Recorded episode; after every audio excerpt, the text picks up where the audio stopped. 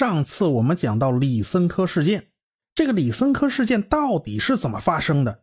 真是我们常常在网络上看到的那种说法啊？有个跳梁小丑利用公权力狐假虎威，作威作福三十年，啊，这不但反映了有邪恶的小人作祟，而且也反映了苏联的体制问题。这事儿真有这么脸谱化吗？未必，历史从来都是复杂的。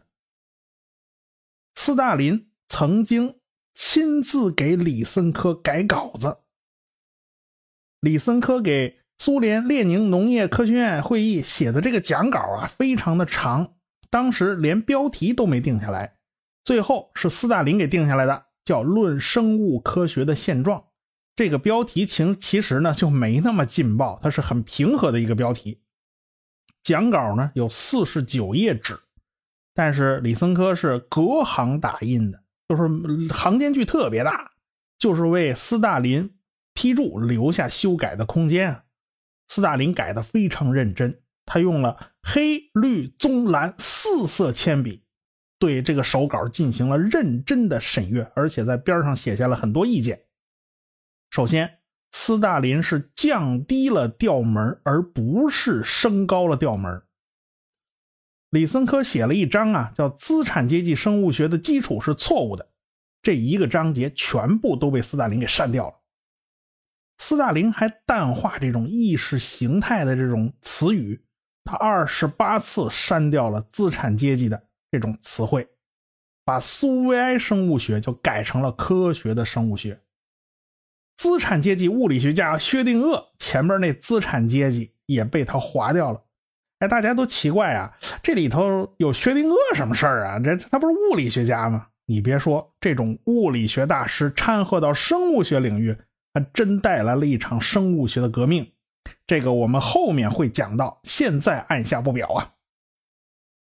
斯大林呢，他知道数学和物理学它是具有普适性的。哎，李森科在这个报告里面他就写了，任何科学按其本质都是有阶级性的。那斯大林在旁边写了批注，哈哈，先来一个表情包啊。那么数学呢？还有达尔文主义呢？这分不分阶级性啊？这哪有什么阶级性？所以斯大林认为科学是不分阶级性的，只分正确与错误。所以斯大林把。有关两个阶级的科学之类的话，通通给改掉了，改成了正确的科学和错误的科学。从这一点上来讲，我们可以看得出啊，斯大林比这李森科要明白事儿。李森科纯粹是在拉大旗做虎皮，但是斯大林不是这样。但是有一点啊，斯大林仍然认为自己才是对错的裁决者。这个裁决者他不是科学共同体。作为一个大权在握的最高领导人，他很容易犯这种错误。他说白了就是膨胀的没边儿了嘛。还有可以体现的出来啊，斯大林自己对拉马克主义他是有偏好的。在三十年代，支持摩尔根遗传学说的人和支持新拉马克主义的人都不少。所以他们在当时不可能像我们现在啊，回过头去看这段历史的时候看得这么清楚啊。我们是属于事后诸葛亮啊，我们因为知道哎谁是对的谁是错的。但是当时他们那些人呢，他未必有这么清晰呀。孟德尔的遗传学在当时的确有解释不了的现象，比如说啊嫁接杂交这种事儿，那当时他就解释不了嘛。而且在社会学领域。这个拉马克主义是有非常强大的影响力的。哎，马克思不就是总结过吗？人类的社会就是由低级往高级阶段这么一步一步发展的吗？一步一个脚印往上走的吗？这背后啊，其实就是有这种拉马克主义的影子。当然了，还有人描绘了另一套社会发展的途径，那就是啊，什么从专制啊走向民主啊。但是你这种说法，其实背后还是一根筋的这种思维模式嘛。那个年头啊，人们的世界观普遍就是这样的。那个斯大林当然他也不例外。说白了，普通人心里也都是喜欢这种理论的嘛。哎，话糙理不糙啊，人往高处走，水往低处流，这不都是明摆着的事儿吗？哎，所以那时候拉马克的这种思想啊，对普通人来讲，他很有吸引力。还有一点就是，科学家是死磕呀，他来不得半点虚假呀。但是政治家，你像斯大林作为这种政治家，他就不一样，他那眼光啊，他只看结果，哪怕有一丝希望，也不妨试试看。当时斯大林就是这种心态啊。不是没人提醒过斯大林呐，有人提醒过斯大林呐，说这李森科这小子他不靠谱啊。他说能增产三到四倍啊，您信吗？这不胡扯吗？那斯大林说了，啊，万一他真行呢？是不是？那岂不是捡到宝了吗？而且啊，就算他吹牛皮，他吹多了，我们即便给他打打折扣嘛，是不是？也不用四倍啊，哪怕他能把粮食产量给我提高百分之五十，他也是好的呀。那也就足够了嘛。说白了，苏联是因为一系列错误的农业政策，就导致了这农业产量啊急剧下降，甚至发生饥荒。斯大林这帮领导人他又不肯承承认错误，所以他们就寄希望于在科技上你能不能找到个突破口啊？这也就是他们押宝押在李森科身上的一个很重要的原因。所以。如果我们切换到斯大林的角度去看待这件事儿，哎，就很多东西就好理解了。斯大林作为一个权力无限的统治者，他以他有限的见识，特别是在生物学领域，他并不是很懂行，他做了一个在他看来很合理的选择，那就是为正确的。同时，也是符合苏联和俄罗斯光荣传统的这个科学理论撑腰，要打击国外对苏联和俄罗斯科学成就的无理质疑。哎，既有民族自豪感，又有现实利益可以拿呀，所以他能不支持吗？这是领导阶层啊，斯大林最高领导人他是怎么怎么去看待这件事儿？在另一个面上呢？那普通人又是怎么去看待这件事儿的呢？那李森科的同事们又是怎么去处理的呢？这就要涉及到李森科事件的另一面，那就是争夺科学经费资源。他们这个资源呢，哼，是要相互抢的呀。瓦维洛夫引进不少的外来人才，比如说美国的穆勒，而且他还把很多人都派到国外去留学，国外去访问。哎，而且这帮人呢，都跟外国同行他保持着非常密切的这种通信联系。当然，你你要做学术交流了，这就显然动了本土派的蛋糕嘛。这种问题到现在还是会出现的，这就需要啊，国家对科技这种投资啊、拨款呐，你得有个评审机构啊，而且这种评审机构得要内行来主持啊，你不能让外行来干呢。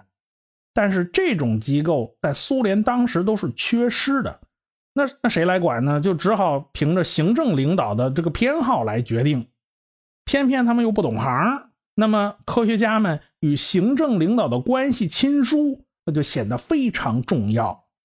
所以说呢，有人的地方就有江湖啊，这帮科学家啊、研究者呀，他也不是生活在真空里啊，看上去是学术争端。其实啊，各自都有各自的后台，或者用最近流行的词儿说吧，叫做政治资源嘛。李森科的政治资源呢，那最牛啊，恰好就是斯大林本人嘛，这是一张王牌啊。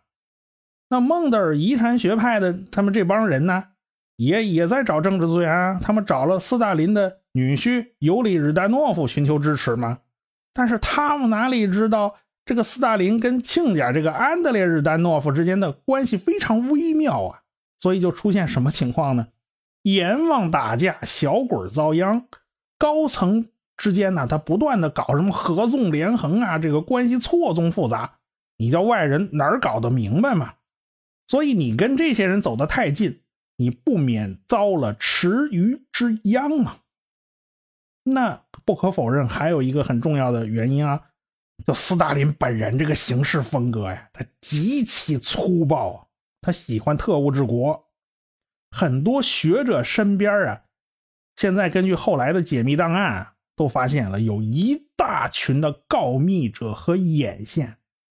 哎，不光是学者身边啊，仅莫斯科普通人中间，六到七户人家中就有一名是告密者。你要让这帮告密者盯上，你还能好得了吗？要不这个瓦维洛夫怎么死的那么惨呢？在秘密警察们看来啊，这帮人一天到晚跟外国人勾勾搭搭的，显然是啊，这个心怀不轨，里通外国啊。所以这么多因素共同作用之下，这个瓦维洛夫呢就横遭厄运。那不光是他呀，很多人跟着也就倒了霉嘛。再有一个原因，我们就必须从文化传统上来找一找了。这个苏联呢，它是从沙皇俄国那儿继承而来的，它本来就比较落后，那干什么事儿都比西欧那边它要慢半拍，不是慢半拍了，它甚至是慢一拍呀。西欧那边呢，已经都不流行拉马克主义了，特别是卡姆梅勒自杀以后，但是苏联这边啊，他就慢一拍，这斯大林他就倾向于拉马克主义。哎，不仅仅在科学技术方面，在文艺方面，它也是有类似现象的。那二十世纪的音乐啊，特别是二十世纪早期啊，已经进进入现代音乐时期了。但是这个斯大林呢，他就是一古典脑子，他喜欢莫扎特、贝多芬呢，他临死前听的都是这这些东西。所以呢，在他的管制之下，那苏联交响曲就跟活化石一样的继续走古典主义道路。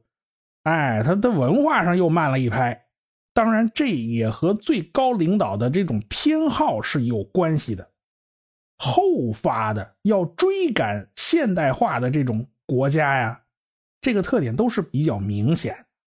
斯大林凭着自己这种铁腕，硬把一个落后的农业国给拧成了一个基本实现了工业化的国家，付出的代价是极其巨大，尤其是思想文化方面依然滞后。所以呢，李森科事件显然是一场悲剧，它足足影响了苏联生物学界好几十年呢，而且还波及到了周边的国家，我国也是受到影响的。诸位以后有机会啊，可能去图书馆里面翻翻旧书啊，可能还会翻到图书馆里边有些是上个世纪五十年代翻译过来的这种。泛黄的这种教材啊，还在讲米丘林、李森科的这种学说。哎，我在翻找有关这段历史的资料的时候呢，偶尔也看见了几篇五十年代写的论文，那还在推广李森科的理论呢。哎，李森科呀，他也是农民的儿子呀，但是苏联农民怎么就这么倒霉，有了李森科这么个坏儿子呀？就在李森科瞎折腾这段时间里面，那西欧又在干什么呢？西欧呢，早已经不流行拉马克的学说了。这时候，进化论，也就是自然选择、新达尔文主义这一派主要的对手是谁呢？是突变论。突变论很著名的代表就是这摩尔根呐。摩尔根一开始研究果蝇啊，他就是为了验证突变论。因此，这果蝇才倒了八辈子血霉啊！我说简直是天天承受满清十大酷刑啊！他什么手段都用上了，就是为了制造基因突变。受到摩尔根的影响啊，这好多人跟着就开始折腾果蝇。突变论呐，可以说既不同意新拉马克主义，也不同意新达尔文主义。他们一方面否定了获得性遗传。但是他们同时也否定了自然选择的重要性。他们认为啊，这个进化的动力不是自然选择的压力，而是突变压力。当然啦，新达尔文主义者的捍卫者啊，他都不服气呀！啊，你摩尔根的确是弄出来一大堆稀奇古怪的果蝇啊，啊，连眼睛长在腿上这种异形他都有啊。但是这些个。突变的这种异形啊，这种个体啊，在大自然里是根本没有办法生存下去的，分分钟就会被自然选择给淘汰。摩尔根以为这些稀奇古怪的突变能在大自然里面扩散吗？当然是不行的。在他那牛奶瓶子里头是活得好好的，但是牛奶瓶子可不是自然界哦。特别是一些搞生物统计学的专家们，简直跟这种突变论是水火不容啊。那统计学家和遗传学家这种矛盾呢，它到底从哪儿来的呢？因为从统计角度来讲啊，很多东西可以看作是连续的，不不是突变的。比如说人的身高，它就不是突变的。当年维苏威火山爆发呀，就摧毁了庞贝古城和赫库兰尼姆古城啊，好多人就直接被埋在了地下。那是公元七十九年的事儿啊。考古挖掘呢，就把这个遗址给挖出来了。那好几百具遗骸呢，就测量一下他们的身高，发现那时候人的身高啊，男性一米六到一米七，女性一米五零到一米五五。这个数值啊，后来一直都保持稳定，一直到工业革命以后，这个欧洲人的身高才开始突飞猛进。荷兰人目前啊，是全球平均身高最高的。在一百年内，荷兰男性的平均身高从一米六九长到了一米八零，女性从一米五五长到一米六九，他们是平均增长最快的地球人。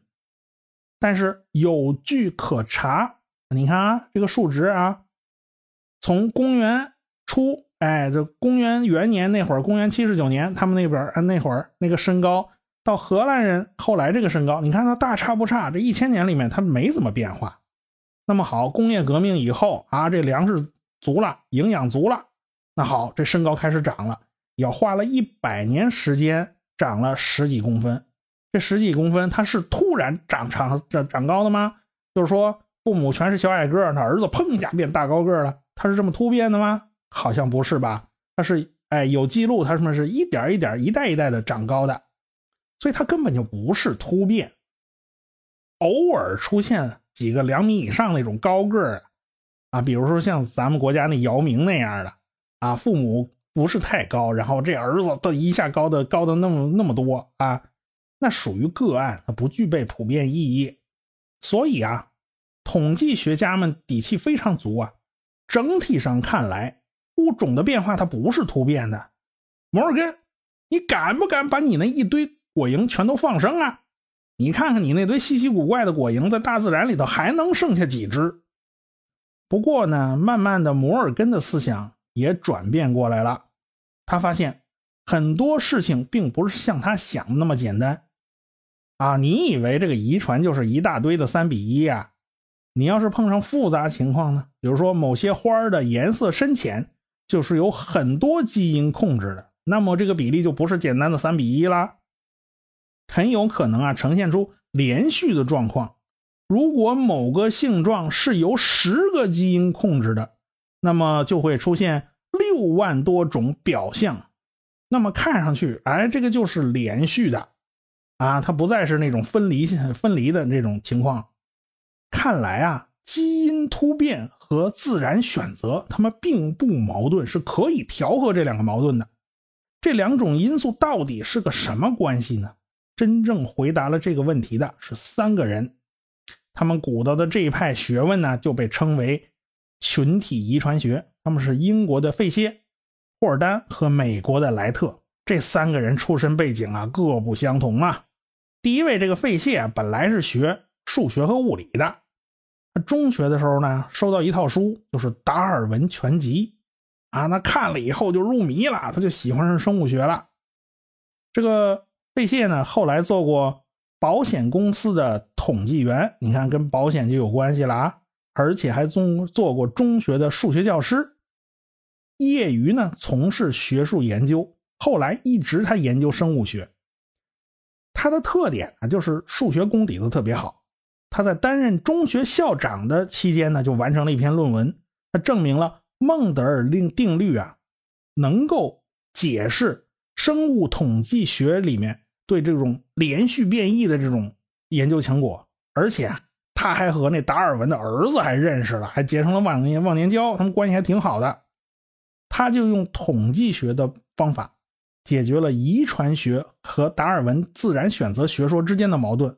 这两者呀不仅不矛盾，而且孟德尔的遗传学正是达尔文进化论所需要的那种遗传学。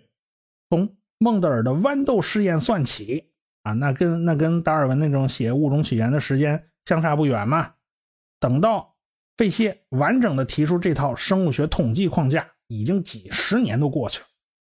这这两个学科交叉起来啊，是好困难呐！这是简直是困难重重，经常是搞不定，因为这两个学科实在不是一个思路。第二位，霍尔丹他就跟费谢是不一样的，此人是个罕见的百科全书式的人物，人家生物化学、生理学、进化论、遗传学、数学、医学各方面他都有成就，而且人家热衷写科普文章啊。在文学啊、政治方面都很活跃。他在一九二四年就发表了一篇研究群体遗传学的论文。在一九三二年，他就出版了群体遗传学的这个经典著作，叫《进化的因素》。哎，这就是第二位。第三位呢，莱特呢是个美国人啊。这三个人里面，就他是科班出身，学生物学的。啊，一九一二年去哈佛大学啊，就开始研究。哺乳动物的遗传，这博士论文呢，就是研究豚鼠的。哎，也就让美国农业部看见了。这美国农业部一看啊，不错不错不错，正好啊，你到我们这儿来啊，我们这儿正正缺人呢。我们这儿正好要请人研究豚鼠的近亲繁殖问题啊，你来吧，刚好你研究豚鼠的。这个莱特就研究出一套统计方法。叫做通径系数法，这个方法呢可以分析近亲繁殖的效果。啊，当然这个莱特自己也很喜欢指出啊，就是他本人就是近亲繁殖的产物啊。为啥呢？他爹妈是表兄妹啊，那年头表兄妹结婚并不罕见。这个方法呢后来就被广泛应用于行为遗传学啊、社会学啊、经济学方面的研究。你所以你看啊。他这个方法还是好多地方都能使用。一九二六年，这个莱特就到了芝加哥大学担任遗传学教授。他已经系统的研究了群体遗传学的问题，比如啊，他的长篇经典论文叫《孟德尔群体中的进化》，实际上呢，在一九二五年他就已经写完了，但是他一直推迟到了一九三一年才发表。这个莱特呀，跟群体遗传学是。飙了一辈子，他的研究工作一直持续到了生命的最后一年。那么，这三个人鼓捣的这个群体遗传学，它到底说的是啥呢？这个群体遗传学啊，就把生物进化定义成了一个群体内部基因频率的改变。如果某个突变能使生物具有优势，即便这个优势非常非常的小，在自然选择的作用之下，也会逐渐积累下来。只要有足够长的时间，这个突变就会逐渐扩散到整个群体。如果知道了这个优势的大小啊，那么就可以定量的计算出这个基因频率的增长速度。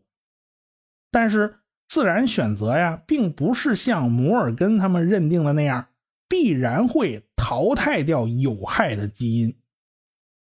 如果说呀，这个有害的基因是隐形的，它不表现出来，那么自然选择呢，只能降低它的频率，却不会把它消灭。哎，这个基因突变是按照一定的速率随机出现的，即使这些个突变没什么优势。也会以很低的频率持续在群体中出现流通，这样呢有什么好处呢？就保持遗传的多样性，遗传的多样性呢就有利于一个群体的长期生存。三十年河东，三十年河西啊，你也不知道这个性状到底算是优点呢还是缺点。如果环境变了，很可能就发生倒转呢。多样性有个好处，它就是能够应对环境的变化。你鸡蛋总不能放在一个篮子里吧？十九世纪啊，有个很出名的事儿啊，叫爱尔兰大饥荒，就说明了这个多样性有多重要。这个爱尔兰人呐，吃饭基本上全靠土豆，人家就吃土豆，这东西产量高啊。结果，哎，出现了个枯萎病，这一传播呀，就造成这马铃薯腐烂，它没到成熟就烂在地里了，它根本就收不起来，这土豆绝收。你爱尔兰人其他他也不吃啊，他主食他就吃土豆，你土豆一绝收，就爱尔兰就出现大饥荒，啊，这就是食物多样性不足造成的灾难。你爱尔兰人但凡是个杂食动物，你什么粮食都吃，什么粮食都种。你土豆绝收了，你也不至于被饿死吧？他谁知道他只吃土豆，这麻烦就出来了吗？所以多样性是对抗风险的一个很好的办法。群体遗传学基本上就奠定了进化论的数学基础。只要有遗传学和自然选择学说，就可以比较完整的解释生物的进化现象。完全就不需要什么拉马克主义呀、直升论呐、突变论呐，这其他学说就你你就别往里掺和了，用不着你们。只要有这两个，我们根据这个数学模型一算，哎，我们就能解释大部分的情况了。这三位数学啊是太厉害了，他们鼓捣那玩意儿啊，别人看不懂，因此呢，在当时的影响不算大，而且他们三位之间呢还有意见分歧。你比如说那个费谢和莱特啊，经常就吵得不可开交。还有一个大问题呢，就摆在了面前：群体遗传学啊，只考虑到种群内部，就同一个物种内部，但是物种以上这种级别呢，他们就搞不定了。这个霍尔丹呢，倒是提到过物种是怎么来的，但是只讲到过几句，也没说的太多。这个物种到底是怎么来的呢？这是博物学家、分类学家和古生物学家的工作呀，他们就天天琢磨这事儿。但是他们呢，对看个骨头啦，这这这挖个化石啊，特别在行。但是他对群体遗传学、对遗传学这一档子事儿，他他他一窍不通。因此啊，想要解决这个问题，必定是需要很多学科的综合才行。你光有一科是搞不定的。生物学界就等待着一个人来完成这个任务。这个人呢，嗯，还是从斯大林那儿跑出来的。好在啊，他出门早，他一九二七年跑到美国学术交流啊，这这这就肉包子打狗一去不回头了。哎呀，幸亏他跑得快呀，否则他以后啊，他必定着了李森科的道嘛。你别说，此人还是李森哥的同胞嘛，都是乌克兰人。他是谁呢？咱们下回再说。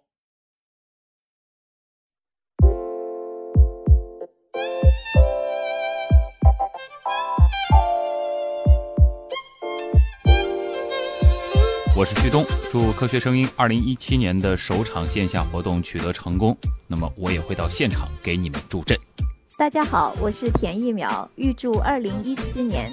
科学声音首次线下活动取得圆满成功，恭喜卓老板！喜马拉雅的听众朋友，我是亚洲通讯社社长徐金波，祝福科学声音二零一七年首场线下活动取得成功。Hello，大家好，我是喜马拉雅的主播夏春瑶，那祝科学声音二零一七年首场线下活动取得成功哦。各位朋友，大家好，我是谷歌。在这里，我祝二零一七科学声音首场线下活动圆满成功。我在这儿给大家加油助威。我是科幻奥秘时间的主播蚊子嗡嗡，祝科学声音二零一七年首场线下活动取得成功。我是随口说美国的自由军，祝科学声音二零一七年首场线下活动取得成功。我是卓老板，我是吴京平，我是汪杰。我是旭东，我们是科学声音。